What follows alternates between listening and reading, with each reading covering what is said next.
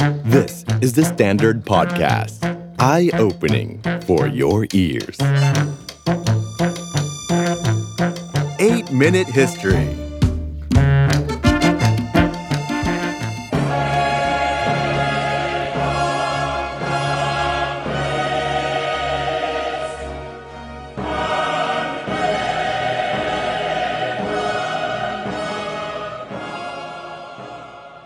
วัติศาสตร์ 8 นาทีวันนี้นะครับ เปิดด้วยเพลงที่มีชื่อว่า Zadok the Priest หรือว่าอีกชื่อหนึ่งคือ Coronation Theme นะครับ ซึ่งเป็นผลงานการประพันธ์ของคีตากวี ชื่อดังชาวเยอรมัน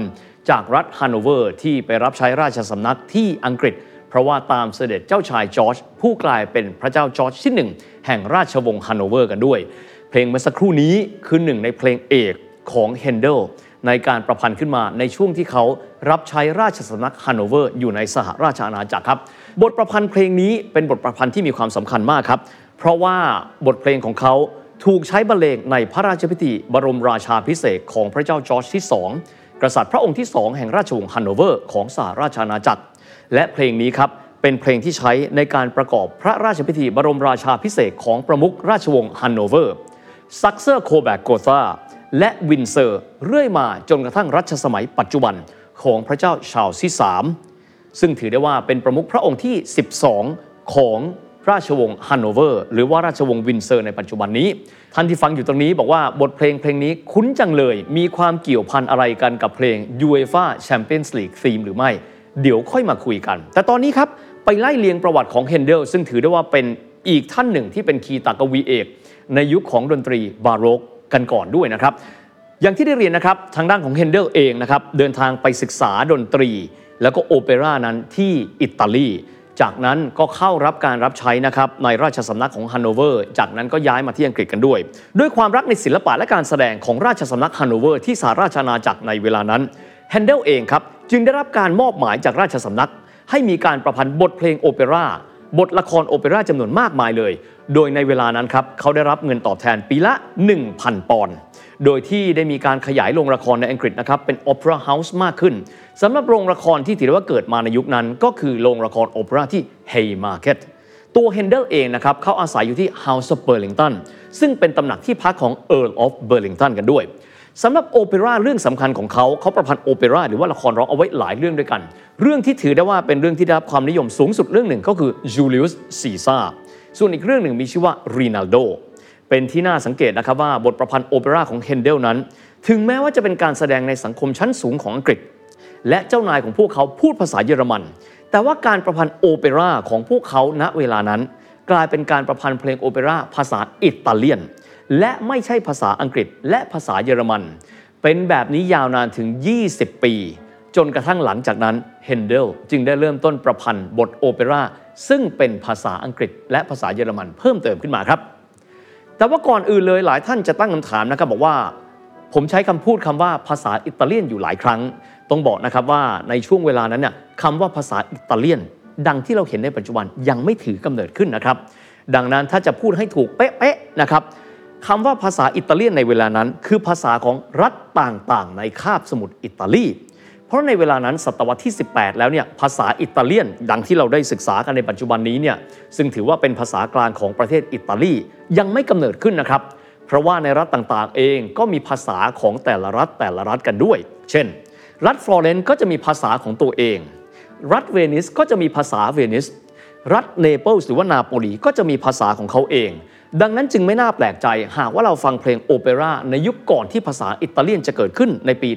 1861 แล้ว เราจะพบว่าภาษาอิตาเลียนที่ใช้นั้นน่ะจะไม่เหมือนกับภาษาอิตาเลียนในยุคปัจจุบัน แต่ว่าขออนุญาตเรียกรวมๆว่าโอเปร่าที่ใช้ภาษาอิตาเลียน เป็นการเรียกรวมทุกภาษาเลยที่ถูกใช้ในรัฐต่างๆ ของคาบสมุทรอิตาลีครับ สำหรับเฮนเดลเองนะครับก็ได้มีการประพันธ์เพลงจำนวนมากมายหลายร้อยเพลงด้วยกันนะครับจนที่สุดแล้วเพื่อเป็นการชำระให้ผู้ที่มีความสนใจในประวัติศาสตร์ดนตรี ได้ทราบว่าเพลงของเฮนเดลมีกี่เพลงเรียงลำดับกันอย่างไร ก็จึงได้มีการกำหนดนะครับรหัสที่ใช้ในการที่จะเรียกขานลำดับของเพลงของเฮนเดลเรียกรหัสนี้ว่า H V Z เป็นภาษาเยอรมันนะครับก็คือ Handelswerke Verzeichnis สำหรับหมายเลขที่มีชื่อเสียงมากที่สุดก็คือเพลง ซึ่งเป็นพื้นฐานของเพลง UEFA Champions League ก็คือ The Coronation Theme ซึ่งมีรหัส 258สำหรับเพลงที่หลายๆคนคุ้นหูกันนะครับ แล้วบอกว่าทำไมเพลงที่เปิดไปเมื่อสักครู่ก็คือ Say Dog the Priest นั้นเนี่ยคล้ายคลึงกันนะครับกับเพลง UEFA Champions League เรื่องราวเป็นดังต่อไปนี้ครับต้องบอกว่าเพลง UEFA Champions League นี้เนี่ยเป็นการประพันธ์บนพื้นฐานนะครับของเพลงของ Handel ที่มีการประพันธ์ขึ้นมาก่อนหน้านั้น เพลงนี้ก็คือเพลง UEFA Champions League Theme ถูกแต่งขึ้นนะครับ โดยโทนี่บริ t เ n นในปี 1992 ครับ ที่เขาบอกกับทุกคนบอกว่า briefing นะครับของ UEFA ระบุชัดเจนว่า เพลง UEFA Champions League Theme ที่จ้างเขาแต่งขึ้นมานั้น จะต้องมีองค์ประกอบเพลงของ Handel โดยเฉพาะเพลงนี้ Say Dog the Priest มาเป็นพื้นฐานในการแต่งเพลง ว่าง่ายๆ ล็อกเป้าไว้แล้วว่าพื้นฐานของเพลงจะต้องเป็น The Coronation Theme สำหรับเนื้อร้องนะครับของเพลง UEFA Champions League Theme แล้วเนี่ยจะมีคนคุ้นเคยมากๆ เพราะว่าถูกประพันธ์เอาไว้ด้วยกัน 3 ภาษาที่อยู่ในนั้น The Meister the Champion The Besten the Best Le Kong des e q u i p e the Great Teams the Champions ก็จะเป็นวลีในการผสมผสาน 3 ภาษาเข้าไว้ด้วยกัน แต่สำคัญมากครับ ทำนองนั้นมาจากเพลง Zadok the Priest อันนี้เป็นสิ่งที่โทนี่บริ t เ n นได้บอกเอาไว้ตั้งแต่ต้นว่าเพลงนี้ต้องให้ความรู้สึกแบบนี้ เป็นการบรีฟมาตั้งแต่ต้นสำหรับเพลงนี้ครับ ในยุคปัจจุบัน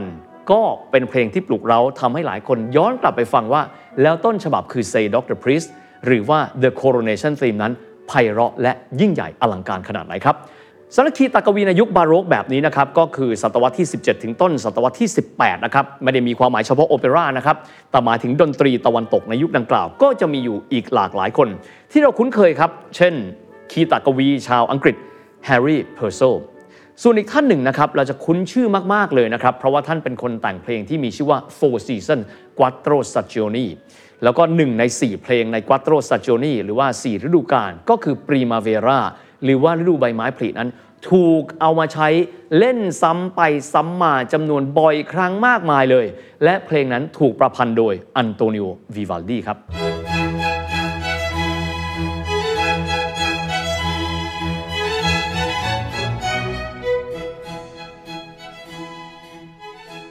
อีกเพลงหนึ่งนะครับที่ถือว่าเป็นเพลงเอกในยุคสมัยของบาโรกเพลงนี้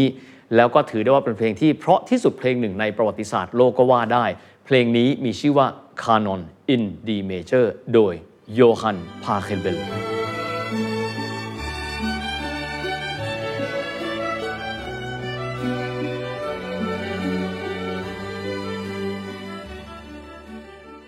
ในยุคนี้นะครับยังมีคีตากวีอีกหลากหลายคนนะครับไม่ว่าจะเป็นโยฮันเซบาสเตียนบัคบาร์บาราสตรอซซีโดเมนิโกอเลสซานโดรสการ์ลัตตี อีกหลากหลายท่านด้วยกัน แต่ว่าครับณเวลานี้เราเดินหน้าไปสู่ยุคของดนตรีคลาสสิกกันบ้างครับ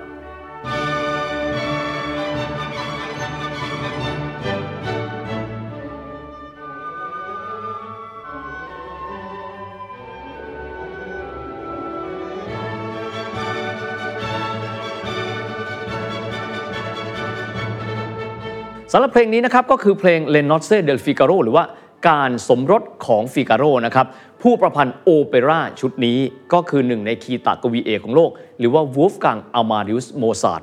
หลายคนจะทราบนะครับว่าเขาเป็นผู้ประพันธ์ดนตรีเพราะๆมากมายเลยในยุคคลาสสิกนี้ แต่จริง ๆ แล้วเขาเป็นเจ้าของผลงานนะครับโอเปร่าจำนวนไม่น้อยทีเดียวนะครับไม่ว่าจะเป็น Don Giovanni Così fan tutte Le Nozze di Figaro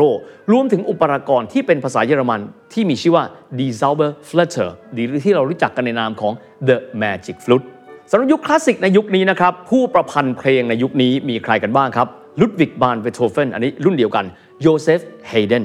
คริสตอฟกลึกโยฮันคริสเตียนบาคแบบนี้เป็นต้นสำหรับกรอบช่วงเวลาของคลาสสิกในช่วงนี้นะครับ 1730 ถึง 1820 นะครับ หากมองยุคนี้จะเป็นกรอบที่พบว่ามีเหตุการณ์ใหญ่ๆในประวัติศาสตร์โลกนั้นเกิดขึ้นมากมายครับ ไม่จะเป็นเรื่องของการขยายอำนาจนะครับของจักรวรรดิบริติชที่ต่อเนื่องไปจนกระทั่งถึงช่วงที่สหรัฐอเมริกานั้นประกาศเอกราช จากเจ้าอาณานิคมเดิม นอกจากนี้ก็เกิดความผันผวนทางการเมืองในฝรั่งเศสครับ ก็คือกลางรัชสมัยของพระเจ้าหลุยส์ที่ 14 ยาวนานมาจนกระทั่งถึงเรื่องของการปฏิวัติฝรั่งเศสในปี 1789 ต่อเนื่องมาถึงยุคสงครามนโปเลียน อันนี้ถือได้ว่าเป็น background นะครับของดนตรียุคคลาสสิกสำหรับหนึ่งพื้นที่ครับในยุโรป ซึ่งณเวลานั้นมีเสถียรภาพทางการเมืองเยอะพอสมควร นั่นก็คือจักรวรรดินะครับออสเตรียฮังการีภายใต้การปกครองของราชวงศ์ฮับสเบิร์กนั่นเอง ซึ่งในช่วงเวลานั้นครับ พวกเขาจึงกลายเป็นหนึ่งในศูนย์กลางของการพัฒนาโอเปร่า และดนตรีคลาสสิกกันด้วย สาเหตุส่วนหนึ่งเลยนะครับ เพราะว่าพวกเขาสามารถดึงดูดคีตากวีคนสำคัญสำคัญ ให้ไปทำงานในราชสำนักฮับสเบิร์ก โดยเฉพาะอย่างยิ่งเลยในสมัยพระจักรพรรดิโยเซฟที่ 2 ในยุคนี้นะครับ ในยุคคลาสสิก ขอเดินเรื่องผ่านคีตากวี 3 ท่านครับ อันได้แก่วูล์ฟกังอามาเดอุสโมซาร์ทลุดวิกฟานเบโธเฟนแต่ว่าจะขาดอีกหนึ่งบุคคลสำคัญท่านนี้ไปไม่ได้เลยนะครับถึงแม้ว่าชื่อและผลงานของท่านเนี่ยอาจจะไม่ได้โด่งดังเท่ากันกับอีก 2 ท่าน แต่ว่าท่านนี้ที่มีชื่อว่าฟรานซ์โยเซฟเฮเดนเป็นบุคคลที่เป็น mentor เป็นเหมือนเป็นพี่เลี้ยง เป็นเหมือนเป็นทั้งครูของอัครคีตากวีทั้งสองคนโมซาร์ทและเบโธเฟนท่านผู้นี้ครับถือได้ว่าเป็นผู้มีคุณูปการต่อดนตรีคลาสสิกอย่างมากมายมหาศาล อยากให้จำชื่อท่านไว้นะครับฟรานซ์โยเซฟเฮเดน แต่ว่าเรามาเริ่มกันที่วูล์ฟกังอามาเดอุสโมซาร์ทกันนะครับสำหรับโมซาร์ทนั้นเกิดในปี 1756 นะครับ แล้วก็มีอายุเพียงแค่ 35 ปี ก็เสียชีวิตลงไปในปี 1791 ครับ โมซาร์เองฉายแววอัจฉริยะทางดนตรีตั้งแต่อายุ 3 ขวบนะครับ แต่งดนตรีได้ตั้งแต่อายุยังน้อย หาเงินได้จากการประพันธ์เพลงตั้งแต่อายุ 6 ขวบเลย เล่นดนตรีต่อหน้าพระพักพระจักรพรรดิออสเตรียตั้งแต่อายุยังน้อย มองในแง่โอเปร่าแล้วเขาแต่งโอเปร่าเรื่องแรกตั้งแต่อายุ 14 ปีนะครับ เขาแต่งโอเปร่าด้วยกันทั้งหมด 22 เรื่องด้วยกัน เวลาที่เราเห็นภาพของโมซาร์ทตอนเด็กๆนะครับเป็นที่น่าสนใจว่าเราจะเห็นว่าเขาเล่นเปียโนอยู่ สมัยนั้นเครื่องดีดที่เรียกว่าเปียโนนั้น เป็นนวัตกรรมทางดนตรีใหม่นะครับเพราะว่าในยุคบาโรกยุคก่อนนั้นยังไม่มีเปียโน เพราะเปียโนนั้นถือกำเนิดขึ้นมานะครับในต้นยุคคลาสสิกอย่างที่ได้บอกเกิดขึ้นมาจากนักประดิษฐ์ซึ่งเป็นนักดนตรีด้วยก็คือบาร์โตโลเมโอคริสโตฟอรีซึ่งเรียกกันในยุคแรกว่า fortepiano ดังนั้นเปียโนในยุคแรก ยุคที่โมซาร์ทเล่น ยังถือได้ว่าเป็นเปียโนที่เป็นต้นแบบของเปียโนในยุคปัจจุบันนี้ แต่มันกลายเป็นเครื่องดนตรีชิ้นสำคัญในยุคต่อมาด้วยนะครับ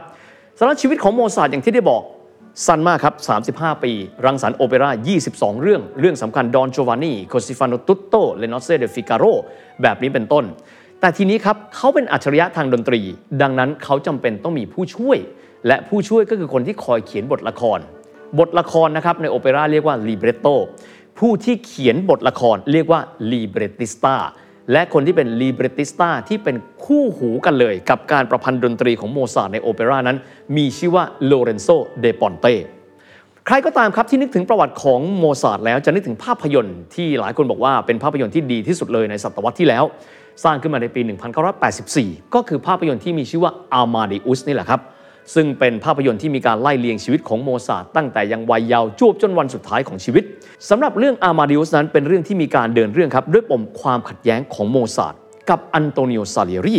ซึ่งเป็น Kapellmeister พูดง่ายนะครับ เป็นผู้อำนวยการดนตรีและความบันเทิงนะครับ ของราชสำนักที่ฮับสเบิร์กซึ่งในเรื่องแล้วพยายามที่จะทำให้สองคนนี้มีความขัดแย้งกัน และเป็นตัวในการเดินเรื่อง พูดง่ายจะพยายามบอกว่าซาเลรีนั้น มีความอิจฉาริษยาในอัจฉริยะทางดนตรีของโมซาร์ทแต่ในความเป็นจริงแล้วมีหลักฐานแจ้งชัดนะครับว่า ทั้งโมซาร์ทและซาเลรีไม่ได้มีความสัมพันธ์ที่เลวร้ายต่อกัน แถมทั้งคู่ยังมีความสัมพันธ์ที่ดีต่อกัน ช่วยเหลือกันและกันในการแก้ไขบทประพันธ์ ดนตรีและโอเปร่าแก้กันและกันเสมออีกด้วยสำหรับตัวเขาครับโมซาร์ทได้รับอิทธิพลทางดนตรีบาร็อกนะครับจากคีตากวีรุ่นก่อนหน้าหลายๆท่าน รวมถึงเกออกฟรีดริชเฮนเดลนี่แหละครับ วิวัฒนาการดนตรีนะครับรวมถึงโอเปร่าในยุคคลาสสิกก็ต่อจากยุคบาโรกนี้เนี่ยนะครับมีความแตกต่างมีวิวัฒนาการหลากหลายอย่างไม่ว่าจะเป็นการเน้นบทละครของตัวประกอบครับ ที่เริ่มต้นมีการประสานเสียงกันมากขึ้น มีบทตัวตลกน่าขบขันให้มากขึ้น สิ่งเหล่านี้เองครับทำให้โอเปร่าของโมซาร์ทนั้น ได้รับความนิยมไม่จำกัดแต่เพียงในท้องพระโรง ไม่แต่เพียงในบรรดาหมู่คนชั้นสูง แต่ว่าได้รับความนิยมกว้างไกลออกไปมากกว่าเดิมอีกด้วยครับ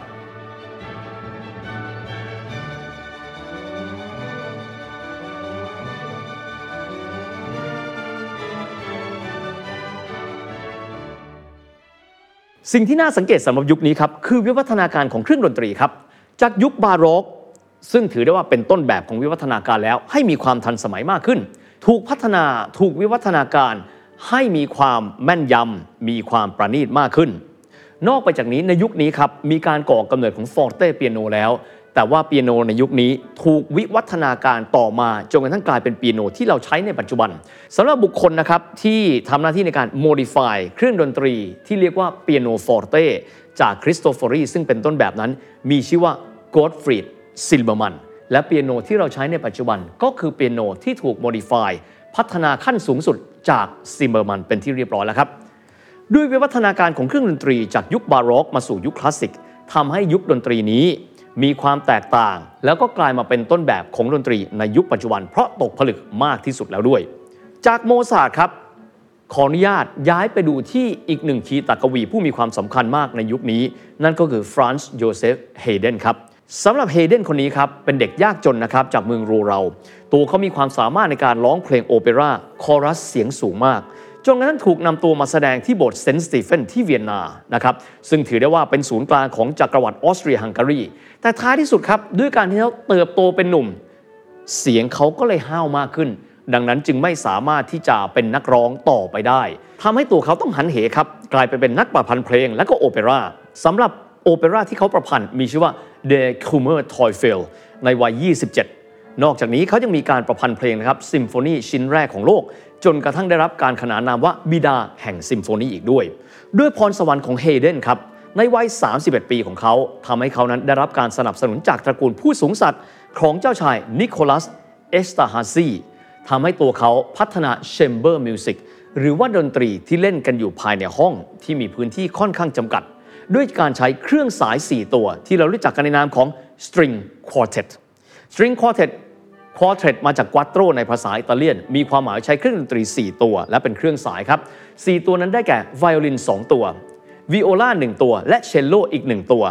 มาบรรเลงรวมถึงมีการวิวัฒนาการสิ่งที่เรียกกันว่า piano trio trio ก็บอกแล้วว่า 3 และ 1 ใน 3 ก็จะต้องเปียโนกันด้วยนะครับซึ่ง piano trio นี้ต่อมามีอิทธิพลต่อทั้งโมซาร์ทและก็บีโธเฟนอีกด้วย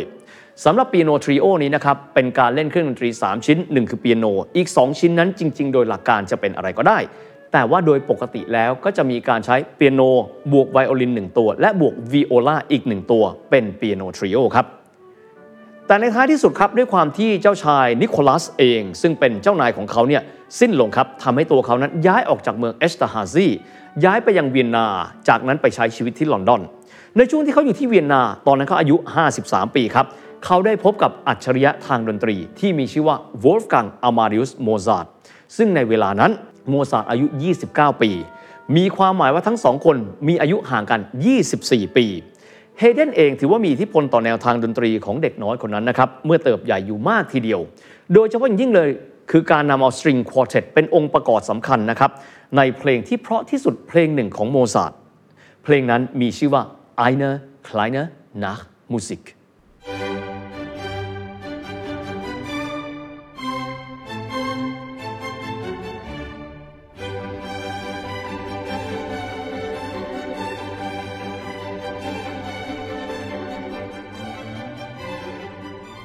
สำหรับเพลงที่เราได้ยินมานี้นะครับ เป็นเพลงที่เขาประพันธ์ขึ้นเป็น serenade คือไม่ได้ใช้ในการประกอบละคร แต่ว่าเป็นเพลงที่ประพันธ์ขึ้น ระหว่างที่ตัวเขากำลังเขียนบทโอเปร่าที่มีชื่อว่าดอนโชวานนี่ครับสำหรับโมซาร์ทนั้นจากไปในวัยเพียงแค่ 35 ปีแค่นั้นเองครับ ก็คือในปี 1791 เขาสร้างผลงานเพลงเอาไว้กว่า 700 เพลงด้วยกัน หลังจากการตายลงของโมซาร์ทนะครับเฮเดนเองนะครับเดินทางไปลอนดอน และระหว่างที่เขาเดินทางไปลอนดอนเขาผ่านเมืองบอนในเยอรมันครับเขาได้พบกับเด็กหนุ่มอีกคนหนึ่งครับ อายุน้อยกว่าโมซาร์15 ปี ในเวลานั้นอายุ 20 ปี ดูแล้วมีแววทางดนตรีนะครับสองปีต่อมาในปี 1792 ครับเขาพบกับเด็กหนุ่มคนนั้นอีกครั้งหนึ่ง แล้วบอกว่าถ้าเด็กหนุ่มคนนี้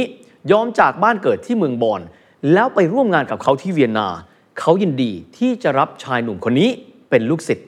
และชายหนุ่มคนนี้มีชื่อว่าลุดวิกฟานเบโธเฟน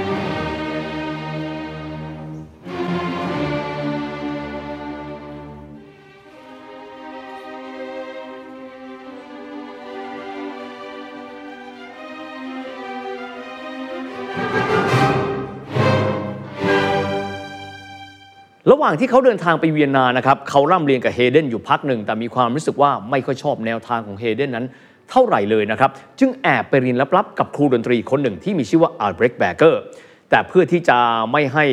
ไฮเดนนั้นไม่พอใจ เขาก็เลยเก็บสิ่งนี้เอาไว้เป็นความลับครับ3ปีต่อมาเฮเดนทราบความครับว่าเขาแอบไปเรียนดนตรีกับอัลเบรกแบเกอร์จึงเกิดความไม่พอใจทำให้เบีโธเฟนนั้นเลือกที่จะจากเวียนนาไป แล้วไปช่างชื่อเสียงต่อมาที่ลอนดอน ทั้งสองพบกันอีกครั้งหนึ่งนะครับ ไม่นานหลังจากนั้น ที่บีโธเฟนนั้นได้มีการประพันธ์เพลง และเสนอเพลงในคอนเสิร์ตที่มีชื่อว่า Three Trio ซึ่งดนตรีเพลงนั้นครับ เขาได้รับอิทธิพลจากเปียโนทริโอที่เฮเดนนั้นได้เคยสอนเอาไว้กับเขา จบงานครับ เขาเดินไปหาครูเก่าของเขา และถามเฮเดนว่าเพลงเปียโนทริโอของเขาเป็นอย่างไร ด้วยความที่เฮเดนในเวลานั้นอายุมาก และเหน็ดเหนื่อยจากการเดินทางมากๆครับ เลยวิจารณ์บีโธเฟนไปแรงๆ บอกว่า เปียโนทริโอของเขานั้นต้องการการเปลี่ยนแปลงและปรับปรุงอีกขนาดใหญ่ทีเดียว และนั่นแหละครับ คือจุดแตกหักระหว่างสิทธิ์อาจารย์คู่นี้เฮเดนและเบโธเฟนเฮเดนเสียชีวิตลงหลังจากนั้นไม่นานในช่วงสงครามนโปเลียน ในขณะที่หลังจากวันนั้นเบโธเฟนพูดย้ำเสมอว่า ตัวเขาไม่เคยได้เรียนรู้อะไรจากเฮเดนเลย แต่อย่างไรก็ดีครับ ชื่อเสียงของเฮเดนยังคงถือว่า เป็นหนึ่งในอัครคีตะกวีของโลก แม้กระทั่งช่วงที่นโปเลียนนั้นยกทัพมาที่บ้านเกิดของเขา ตัวเขาเสียชีวิตอย่างสงบในบ้าน ทหารดุริยางของกองทัพนโปเลียนยังต้องเล่นดนตรีเป็นการสรรเสริญคีตะกวีเอกคนนี้ ที่บ้านเกิดของเขาระหว่างช่วงที่เกิดสงครามสำหรับเพลงเด่นของเขามีชื่อว่า Dear Bear หรือว่า The Bear